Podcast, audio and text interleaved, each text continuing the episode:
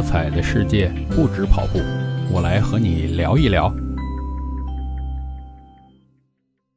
嘿，你好，我是绝对伏特加大叔，欢迎来到大叔不无聊运动节目。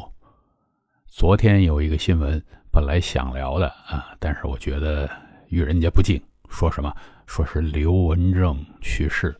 呃，他的经纪人爆料啊，说他在美国独自一人在家。突然得了心梗，到第二天呢，才被住在旁边的姐姐发现，啊，已经回天乏术了。哎呀，当时我觉得上了一把年纪的一堆人，其实都挺感慨的。我不清楚大家啊什么年纪，知不知道刘文正？那刘文正呢，其实可以算是我们内地的第一代接触到的明星。他是和谁呀？邓丽君同一个年代，那个时候被我们接触的。呃，由于各种原因呢，我觉得反而当时最早最早，我们这块儿特别有卡拉 OK。当年的卡拉 OK 什么样？当年卡拉 OK 是坐在一间屋里边，然后你写纸条，然后有人收走纸条以后再放给你这间屋子啊，或者那这还是高级的。那个呃便宜点就是坐大厅大家 轮流点歌那种，嗯，当时唱了很多刘文正的歌，包括现在大家一定还知道什么外婆的澎湖湾，还有一些呢大家未必知道，像什么迟到啊、雨中即景啊啊那些歌，当年基本上人人都会唱，所以。呃，我觉得有几个像我们这种 年纪的，还都挺感慨的。哇，刘文正什么年代的？我们那个年代的偶像，现在啊，这么多年没听到消息，去世了。那刘文正为什么如日中天，然后没接上茬呢？啊，他本身是个富家子弟，也不叫富家吧，就是说家里不缺钱的。他的家里边呢，很多人都。到美国去了，然后在那边做投资、房地产什么的啊，反正继续是保持着家道殷实吧，可以这么说。但是他呢，就在台湾一个人，嗯，这边就是做音乐，做的非常非常成功。但是后来，呃，这个圈子里我们也不知道出了什么事吧，好像说他又被打过，又被骗过，一下子就灰心了，就走了。当时真的是如日中天，大家都觉得。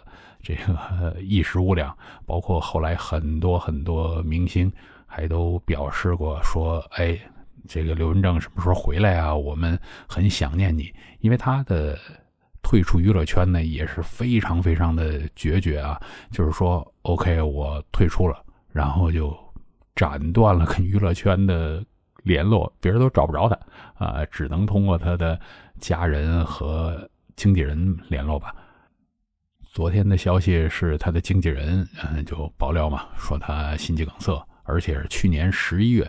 当时呢，说实在的，我这个有过一丝怀疑，我说这怎么这么莫名其妙啊？隔了这么四个月才告诉大家，哈，没想到今天就又新消息。他这经纪人就是说，哎，其实那个呃假的啊，他还活着呢，还在人世间，呃，但是呢，他就不想出来啊。因为大陆这边呢，有人说要给他二十多亿啊，应该是台币吧？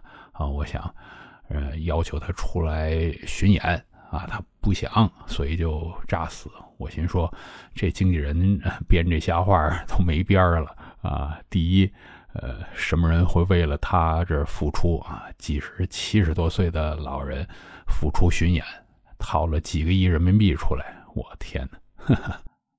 再第二呢，他如果不想付出的话，你这句话不说，大家也也没有什么意见。你是说出来让大家觉得莫名其妙的，还把人咒人家死了一趟，对不对？所以现在这新闻呢，真是一点都不能信了啊！整个一个他的经纪人编了个故事，然后自己再辟个谣啊，就两个新闻就出来了。当然，这个娱乐记者挺开心啊。忽然间有了两天的新闻的量都出来，哎，那怎么说呢？现在我都不知道这个媒体方面，我们应该相信一些什么样的内容？不是说亲眼见到，呃，就即便是亲眼见到，可能有时候也是经过剪辑的，你都不能完全相信。真是今天就是稍稍有点感慨。那我不知道现在大家看一个明星会是一个什么样的心态？我还是这种啊，呃，自己可以有自己的偶像啊，那我们喜欢的形象就行了，别当那个脑残粉啊，不用说把他所有的东西都想象的美好，而且也不要攻击呃他之外的其他的偶像，对吧？大家又不是一个竞争关系，是一个共同把这个娱乐圈做得更好啊。今天就聊到这吧，突然间觉得。很失落，怎么会有这种经纪人呢？啊，好，呃，明天我们继续的不聊运动。